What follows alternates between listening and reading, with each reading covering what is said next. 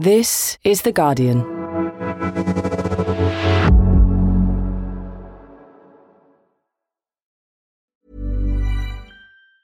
Tired of ads barging into your favorite news podcasts? Good news. Ad-free listening is available on Amazon Music for all the music plus top podcasts included with your Prime membership. Stay up to date on everything newsworthy by downloading the Amazon Music app for free or go to amazon.com slash news ad free. That's amazon.com slash news ad free to catch up on the latest episodes without the ads. Finding your perfect home was hard, but thanks to Burrow, furnishing it has never been easier. Burrow's easy to assemble modular sofas and sectionals are made from premium, durable materials, including stain and scratch resistant fabrics. So they're not just comfortable and stylish, they're built to last. Plus, every single Burrow order ships free right to your door. Right now, get 15% off your first order at burrow.com slash ACAST. That's 15% off at burrow.com slash ACAST.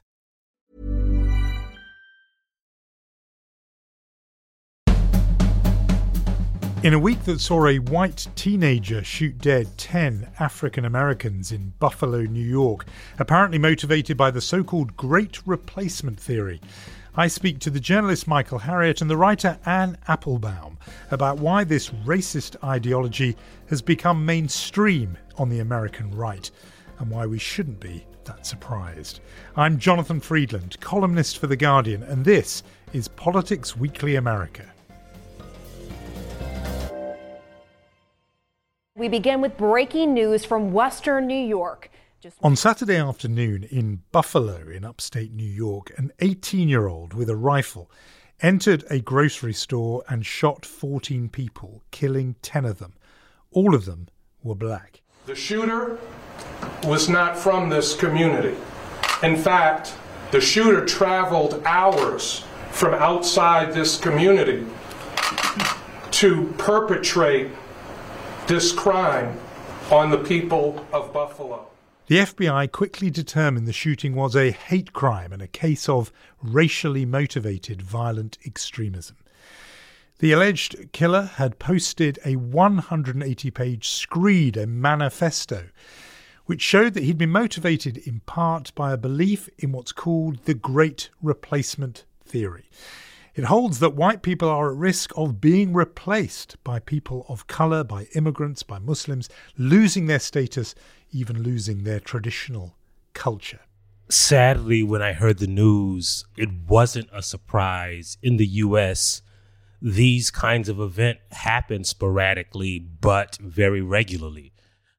Michael Harriot is a journalist, poet, and author. You know, as often as it happened, I don't think that anyone can just be callously oblivious and say, oh, it's just another one because people lose their lives. And so I think there was a mixture of sadness, of disappointment, and the realization that sadly, this probably won't have an effect on the policies and the attitudes that make these kinds of things a regular occurrence. In the aftermath of the Buffalo massacre, he wrote a piece for The Guardian looking at the history of the Great Replacement theory in the United States and defining exactly what it is.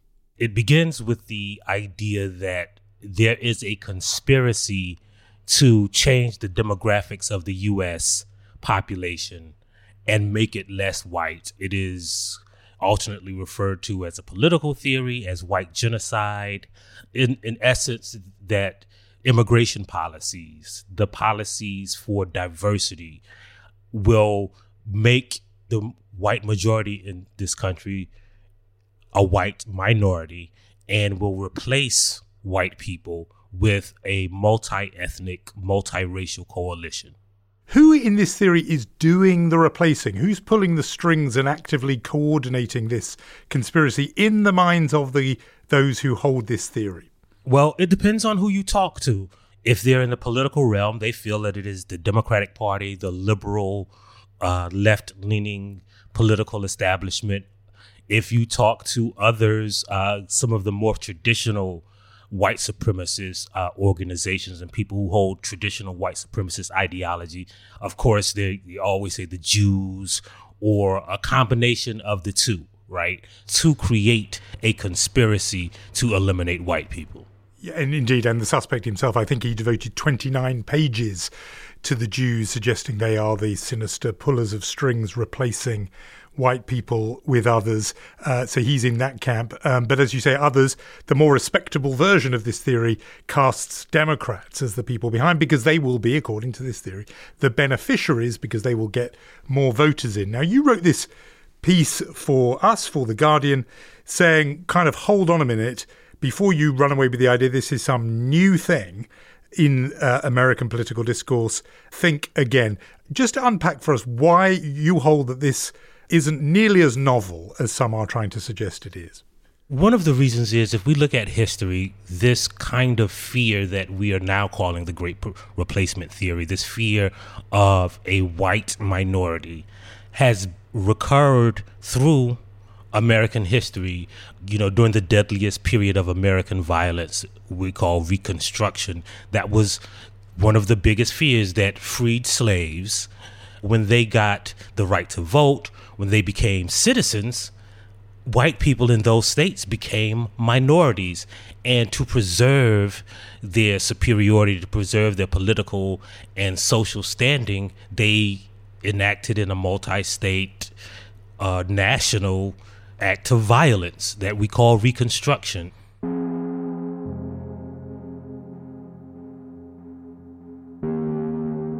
We saw it again uh, with the fight and the backlash to the civil rights movement in the 1940s and the 50s up into the mid 60s. Uh, the resistance to integration was a fear of interracial relationships, of uh, white people losing power in all white uh, cities and schools. And so we've seen this happen regularly throughout American history, and it is not new. This is just the latest iteration of it. I think some people only really became familiar, and particularly think of people outside the United States, with this idea of replacement during those demonstrations, those marches by uh, white supremacists, far right activists in Charlottesville in 2017. You will not replace us! You will not replace us! You will not chanting either you will not replace us or Jews will not replace us, that w- verb replace. But as you say, not new. And the uh, writer for The Atlantic, Helen Lewis, has just surfaced a line which I think is very striking. It's a quote from the 1925 novel, The Great Gatsby, in which the character Tom Buchanan says, the idea is if we don't look out, the white race will be will be utterly submerged. It's all scientific stuff. It's Been Proved, a novel that's nearly 100 years old. The rich and repugnant uh, white character in that novel is really voicing what we would now call replacement theory. Right, uh, and that that novel is indicative of an era, you know, a, a nationalist era that we saw this kind of political ideology spring up again with immigration policies uh, that we look at as that great Gatsby era, that era of, of the Gilded Age. But it was marked by this national ideology that we had to preserve the whiteness of this country. So not new, and I think you know the the evidence you've advanced is is very persuasive.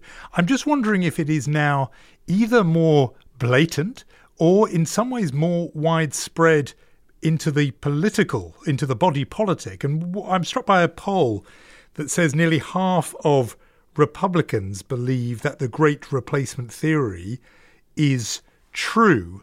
We're going to talk later on in this podcast with our uh, second guest about some of the enabling or spreading of the idea that happens on the uh, American right, both in terms of politicians but also in the media.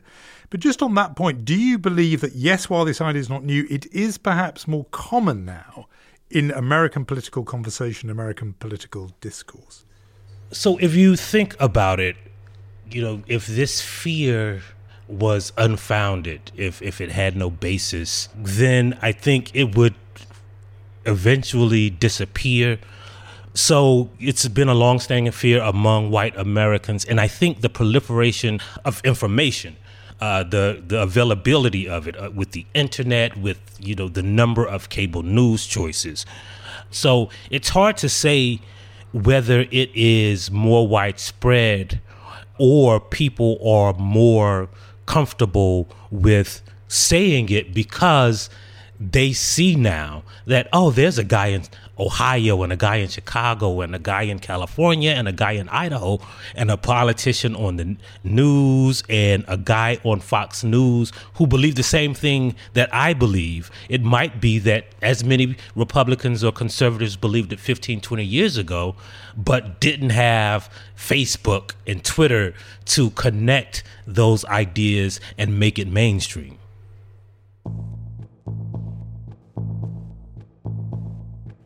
That's very interesting. I mean, the idea that these politicians maybe were thinking it already, and maybe, but people are hearing it more now.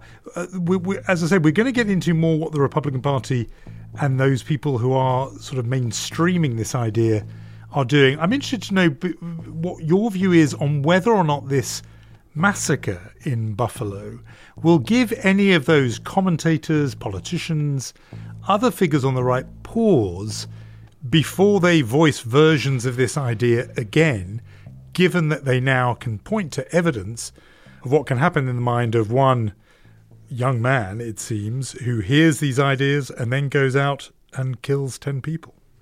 Well, I don't think that there is any evidence that it will. So when you think about just policy in general, right? So we see these mass shootings happen again all too frequently and we don't have a change in gun policy. We see these police shootings happen regularly, and we don't have a change in policing policy. In this instance, is just another instance of the political will being created to coalesce a group of voters that already believe this. You know, um, I think you know we kind of mischaracterize the great replacement theory as being pushed by politicians instead of a ideology that already exists and is being used by politicians to coalesce a political base and get them on their side. Michael, we've talked in a lot in our conversation about white people's fears of being replaced what about black Americans? After given what's just happened in Buffalo, surely fear is pretty prevalent in black America right now. Well, I think black Americans, uh, for the most part, have become accustomed to it. You know, if there's this theory and this violence that proliferates for 400 years, essentially, then, you know, you live daily with that fear. I don't think that uh, you know we saw what happened in 2015 at a church in Charleston. Police say Roof walked into the historic Mother Emanuel AME Church in Charleston last night, sat down for nearly an hour at a Bible study there, and then opened fire, killing nine people, six women, and three men. In- But I don't think it stopped black people from going to church you know, we saw what happened in Charlottesville, but it didn't stop black people from attending rallies and protesting. And I don't think this will stop people from shopping simply because to be black in America is to know and to be aware that that fear exists and not just in these hyperbolic ways as much as it is in daily ways. You know, when you're walking through a majority white neighborhood, you have that same feeling. When you go into a nightclub, for instance, and it's mostly white, you have that that same feeling. So I don't think it is exponentially increased by events like this because black people have become so accustomed to it. Michael Harriot, thank you so much. Thank you for having me.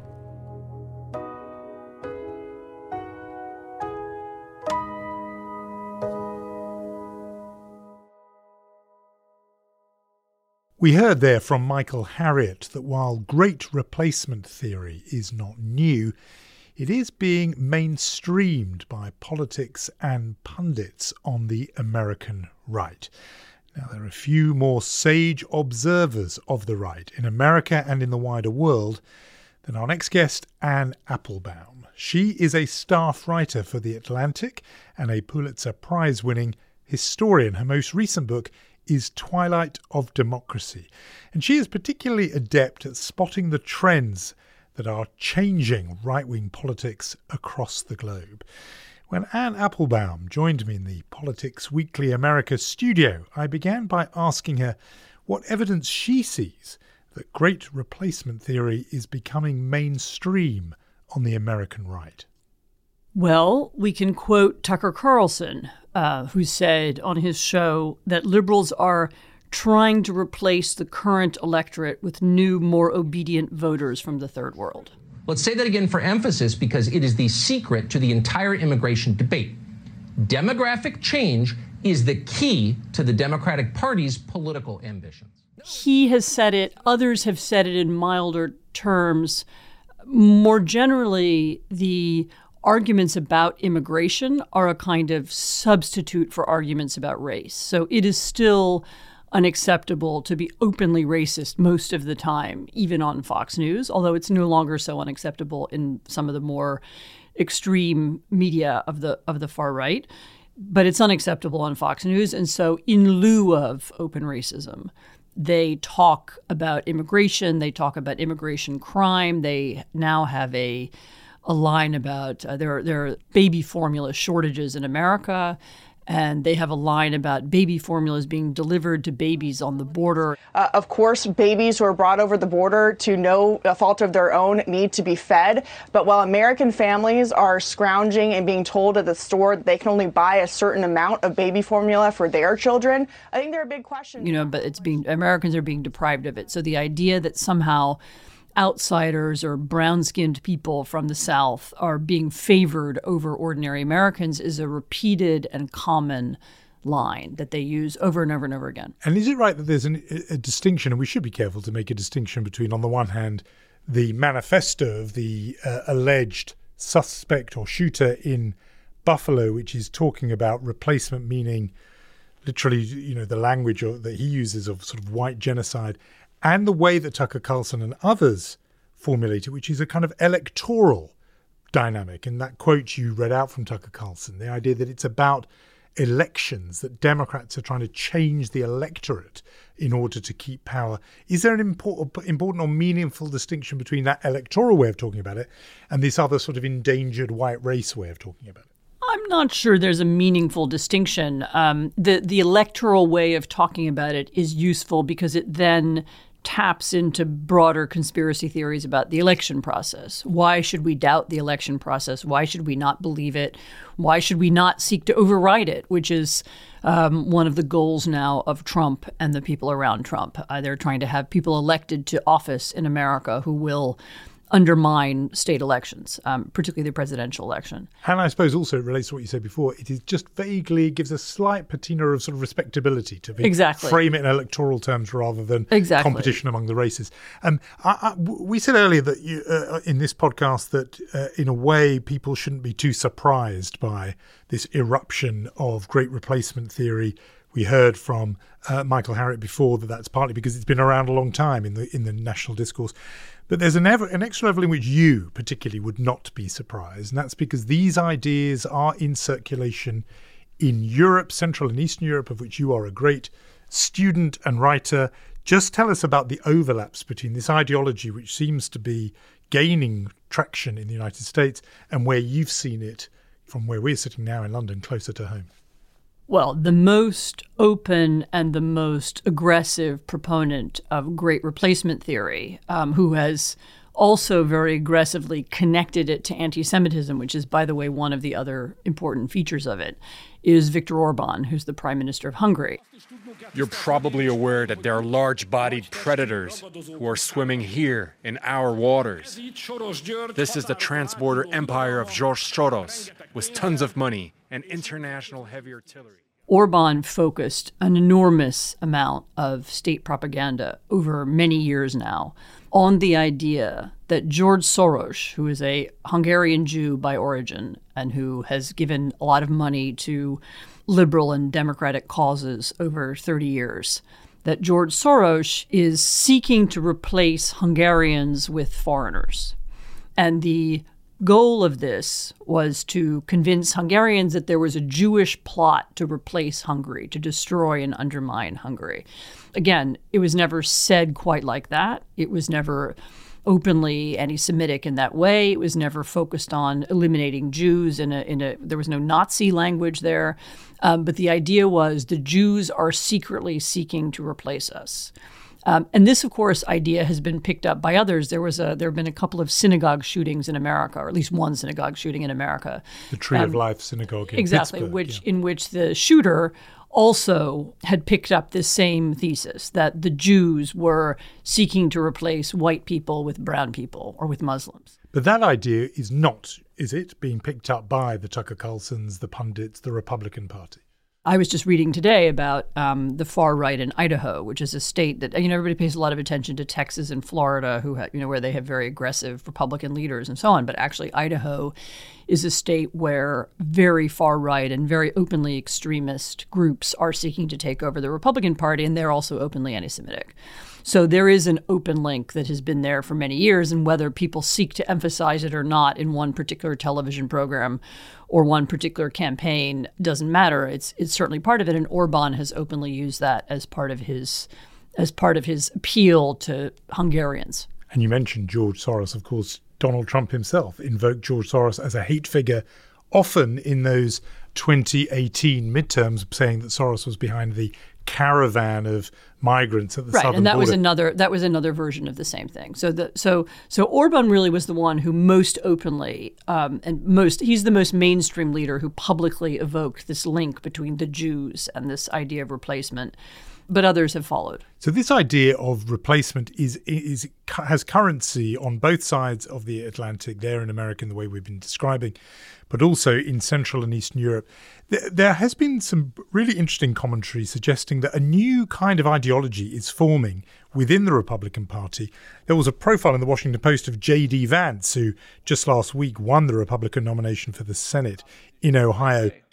Now, I remember even 15 years ago, the proper way to talk about sexuality and gender was you had to be respectful of gay and lesbian Americans. LG. Then it became B, bisexual, T, transgender. Now, every time you see people's profiles or Twitter accounts, it's LGBTIAQ, plus. which I don't even know what the hell that means. And in that profile, it said that he was a really leading light of this movement. It defined it like this it said, known as national conservatism or sometimes post liberalism, it is, in broad strokes, heavily Catholic, definitely anti woke, skeptical of big business, nationalist about trade and borders, and flirty with Hungarian Prime Minister Viktor Orban.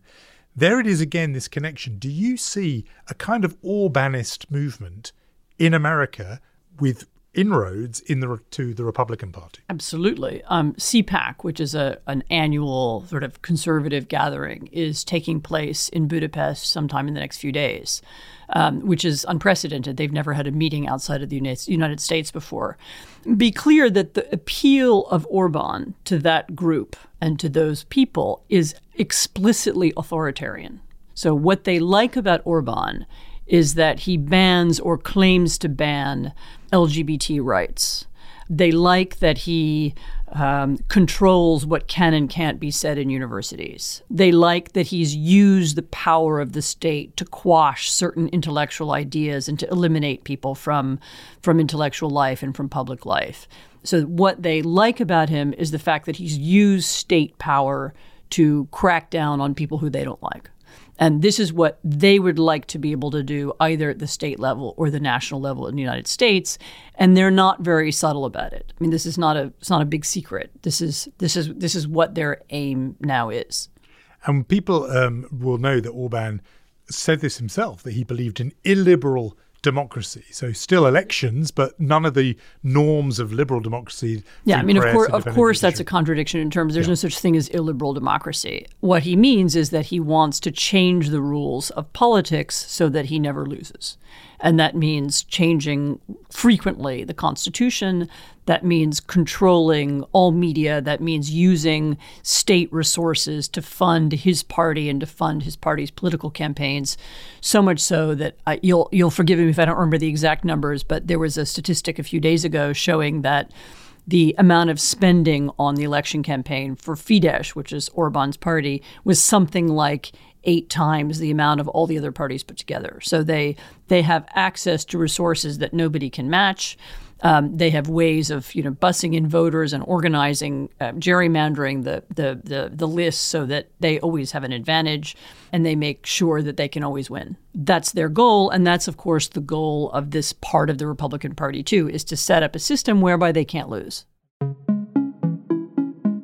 And who are the people you would associate with that part of the Republican Party? Who are the leading lights of what the uh, Washington Post called national conservatism, but the kind of Orbanist republicanism you're describing? Uh, J.D. Vance would like to be a leader of it. Um, he's still in early days. Um, Tucker Carlson obviously is one of the spokesmen for it. Um, Laura Ingraham, who's another Fox News commentator, is, is is another person who I would associate with it.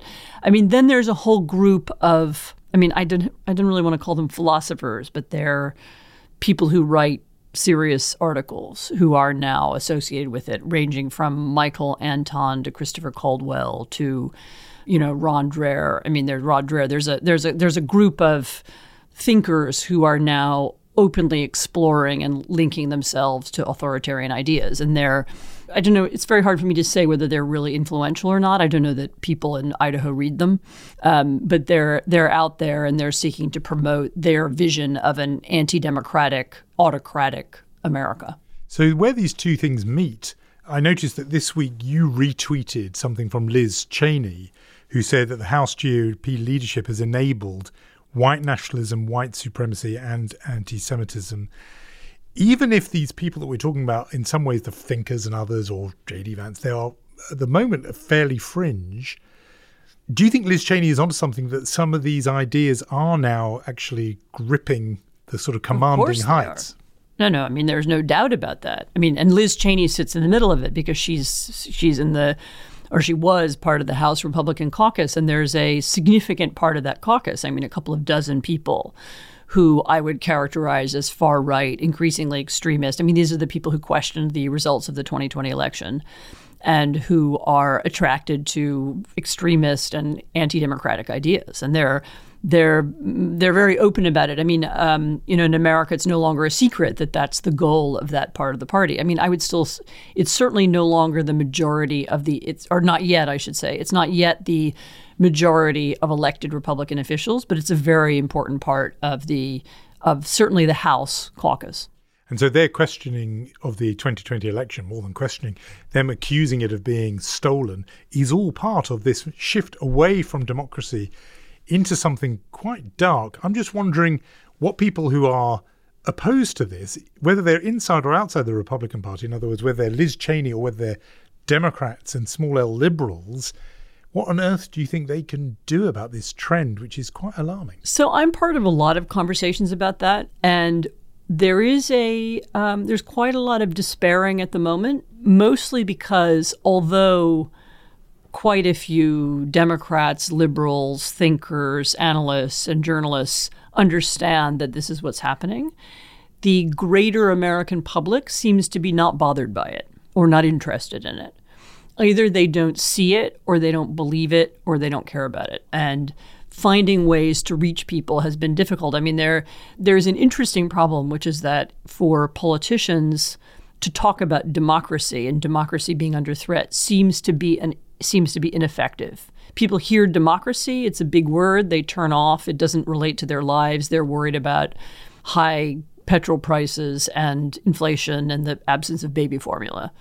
Um, and it seems hear, almost like an elite issue. It seems like an elite issue. It seems like uh, something theoretical and far away. And yeah. the idea that it would affect their lives or change the way their schools work or their local councils work is it seems to be far away to people. And so I don't think anybody has yet found a solution. I mean, I, I actually spent a little bit of time earlier this year talking to center right politicians in Europe who are dealing with maybe not quite as extreme version as you have in the United States, but similar similar phenomenon in several European countries. And, you know, they had different arguments. I mean, some of them said what you really have to do is stick to bread and butter issues and move people on that. And some people did think that you could appeal to some higher idea of patriotism and national unity and, and that that would be a way to defeat it. And people are looking for the right language and not only in America. I just don't know that anybody's found a kind of a formula yet. It seems, as I said, it seems to be hard to make people care. I suppose that latter approach is what Joe Biden did in 2020, an what appeal Joe, to sort of unity and healing. Absolutely. But it only goes so far. We can see that from his own opinion poll rating.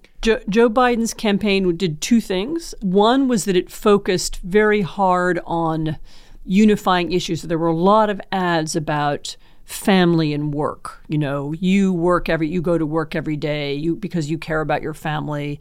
We're here to help you in in achieving those things. I mean, in other words, it looked for broader issues and it also sought to to you know, it used a lot of patriotic language and imagery that looked to reach across the some kind of narrow partisan democratic divide. And it, it, it was successful partly because people were so sick of Trump. Whether it will work in this year's congressional elections seems unlikely. The Democratic Party has not been able to achieve that same cross partisan, non-partisan language. It doesn't seem able to pull in people from the other side, but we'll see. I mean, uh, American elections are now so volatile, and we're we're still pretty far away from from the vote. So who knows? There's been a batch of primary results across America this week. I'm just wondering what you make of those in terms of the trends you've been describing. On the one hand, big Trump guy Madison Cawthorn lost in North Carolina. It appears as if Dr. Oz, the celebrity uh, medic in quotes favored by Donald Trump, also has, it seems, as we speak, uh, hasn't pulled it out in Pennsylvania. But on the other hand, also there in the uh, governor's race there, a real stop the steal guy, January the 6th guy, Doug Mastriano, seems to, well, has won the Republican nomination to be governor of Pennsylvania. I mean, the, all three of those were backed by Trump. Some have won, some haven't. What does that tell us about Trump's pull and the drift overall of the Republican Party that you've been describing? I think it's mixed. I mean, I think it's certainly true that the people competing in those primaries are seeking Trump's approval. They go down to Mar a Lago and they have a conversation with Trump. And Trump, the first thing he asks them is, Do you think the 2020 election was stolen? And they have to say yes. And if they don't say yes, then he doesn't support them. So certainly he's trying to create a cadre of people who be- both who believe the election was stolen in 2020 and who could theoretically help steal it in 2024. I mean, I think they are planning to try the same game in 2024 or whatever they tried in 2020, namely to change the results of the electoral college votes at the state level so that even if Trump loses, Trump wins. Um, but again, we've we've got a long way to go before that happens. I mean, the electorate may be more mixed about those people and about Trump, and there's some indication in polling that support for Trump is weakening interest in the 2020 election is slipping. People have more urgent things to worry about, like inflation, like high petrol prices, and that that seems to be something that doesn't pull them in as much. Certainly, I think whatever happens, there will be Trumpism in the Republican Party will be a big factor both in 2022 and 2024. But I, I can't tell you right now how much. And and I should say there are examples of other kinds of Republicans trying to fight back. Last thing, how explicitly do you think we should be prepared for Donald Trump to get in 2024 in terms of great replacement theory and some of the kind of Orbanist politics we've been talking about? Are those, in some ways, implicit themes going to become explicit in 2024 in the next iteration of Trumpism, do you think? I think the next iteration of Trumpism, were Trump to win, would be openly autocratic. The early version of Trump in 2017 and 2018 when he appointed moderate people to run various departments, you know, whether it was Rex Tillerson at the State Department or whether it was Jim Mattis in the Defense Department. That will we will not get that. Instead, we will have very radical people who seek to fire everybody and replace as much of the government as possible very quickly. There's a sort of political theory about that floating around too uh, on the in the in this kind of far right intellectual world. That, you know that there's a justification for sacking everybody and that nobody should have job security and that all civil servants can be replaced, and that would include not just diplomats, but it would include the people who measure water for water quality and the people who are, are responsible for predicting hurricanes and all those other kinds of people. That they should be loyal to the leader. Everybody should be loyal. Uh, there's no such thing as as a, as a merit based appointment. Um, people who know stuff have no respect and have no particular standing. And the only qualification for government service should be absolute loyalty. So this is a very um, the United States had a version of that kind of that kind of bureaucracy in the 19th century. Other countries and other eras have had it as well, and we know what it produces. It produces extremely bad government. But that's not what they're interested in. They're interested in total control and also in, as I said, changing the rules so that they don't lose again. The idea is to never lose. The idea is to do what Orban did to, sh- to shape the system, to rework the system so that you never lose. And that you're never replaced. And you're never replaced. Anne Applebaum, thanks very much for coming on Politics Weekly America. Thank you. And that is all from me for this week. Before I go, I must suggest you take some time out of your busy week to listen to the latest series of The Guardian's Comfort Eating podcast with our restaurant critic, Grace Dent. This week, she spoke to Top Gear legend, co presenter of the Grand Tour, James May, all about his favourite snacks and inability to share food. Hmm. So search for Comfort Eating with Grace Dent on Apple, Spotify, or wherever you get your podcasts. But for now, it's goodbye. The producer is Danielle Stevens, the executive producer is Maz Ebtehaj, and I'm Jonathan Freedland. Thanks, as always, for listening. This is The Guardian.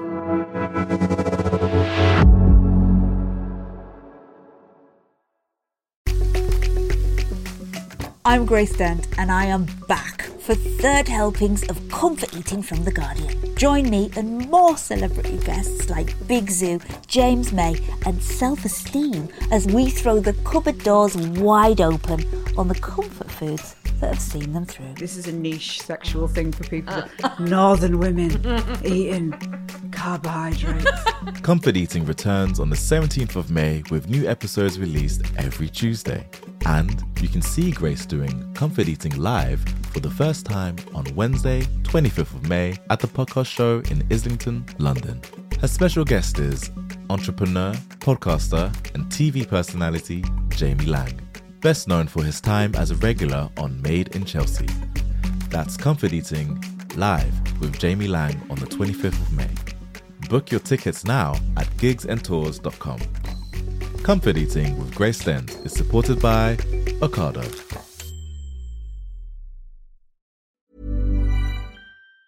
Tired of ads barging into your favorite news podcasts? Good news. Ad-free listening is available on Amazon Music for all the music plus top podcasts included with your Prime membership. Stay up to date on everything newsworthy by downloading the Amazon Music app for free or go to amazon.com slash news ad free. That's amazon.com slash news ad free to catch up on the latest episodes without the ads.